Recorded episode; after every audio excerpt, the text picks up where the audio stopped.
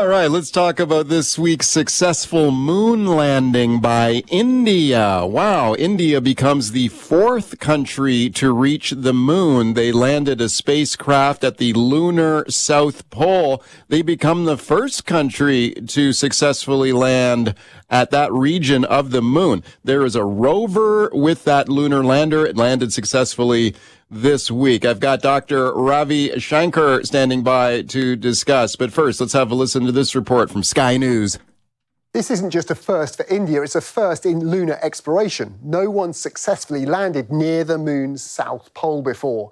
And it's a place of real interest for space science and also space exploration. It's one of the coldest places in the solar system where water and other important chemicals are frozen in deep, shaded craters. Okay, let's discuss now with my guest, Dr. Bhairavi Shankar, space scientist and founder of Indus Space Incorporated. Dr. Shankar, thank you for coming on today. Thank you for having me. Okay, this is very exciting here. So let's talk about how how unique this this achievement is. Tell me about this region of the moon because this is kind of a, a sort of a is it correct to say is an uncharted part of the moon? Yes, definitely. So it is the south pole of the moon is, you know, like any body, there's a north pole, there's a south pole, so the moon has it. But uh, it, it what the lunar south pole is, it is uh, a place where there are many areas within that region that would never see sunlight, and so they're within craters. And so these are known as permanently shadowed areas. Uh, and the reason that it's of interest is the possibility of water ice being present and preserved in these areas is pretty high. And we now know from previous missions, including Chandrayaan 1, uh, that there is water. And that would be helpful on many fronts. Firstly, to help understand how did water get to the moon, um, if not uh, locally present. But also, if we are planning to send humans uh, in the coming years, it would be easier for them to extract water from there rather than having to take it all the way from Earth and, and so on and so forth. So it's a very exciting area to invest in, and it's certainly exciting that this has now been successful. Yeah, and how significant is this, this successful mission here to land in this part of the moon by, by India? They become the fourth country to successfully, successfully do that. And I know there was a bit of a, wasn't there a bit of a space race going on? I think Russia Russia had a, a, lander that was due to land around the same t- uh, earlier in the same uh, area, right? But it, it crashed, I believe. Yeah, so I mean, it's it, it, some call it space race, but if anything, it's just expanding and extending all the global participation. But you're right, uh, Russia did attempt this earlier in the week, but unfortunately, they didn't have a soft landing. So the idea with soft landing is that it gently, you know, um, lowers itself. It's coming at very fast speeds as it's approaching the moon but as it lowers closer to the surface, you you would like for it to slow down and not just hit very hard. And that's where a soft landing ideally means that it all um, the the whole um, unit will be able to land safely and upright so that the rest of the instruments can turn on. So in the case of Russia, that didn't happen; it crash landed. But with the uh. case of India, they were able to successfully lower themselves and and land safely into a very flat area uh, of the polar region. Okay, so the lander has successfully landed on the surface of the moon at the South Pole, and there's a rover inside there too, right? What will be the, what will this rover be doing? So yeah, the the rover is basically think of it as a vehicle. It's about 25, 26 kilo, uh, kilograms in weight.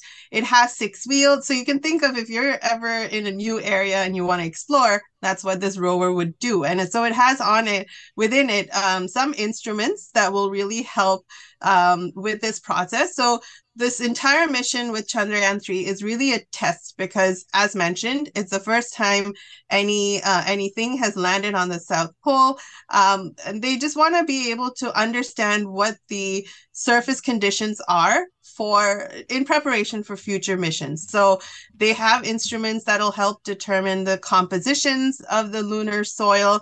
They have uh, extra uh, instruments, I guess, to really help break down what the exact mineral compositions are, what elements are present. Again, with the idea that it'll help um, to anticipate for future missions if they involve humans but it also has the ability to just know what is the terrain looking like? How rocky yeah. is it? It landed in a, in a flat area but that's not necessarily all of the polar region. So all of these instruments are basically to help test what anticipated when you get to the south pole and really what will be useful to understand that part of the moon yeah, and as you mentioned there, the, the, the, potential for water deposits there in that part of the moon. And, and speaking of future missions, of course, NASA has the Artemis program uh, going with the plan to return uh, a human, human mission to the moon.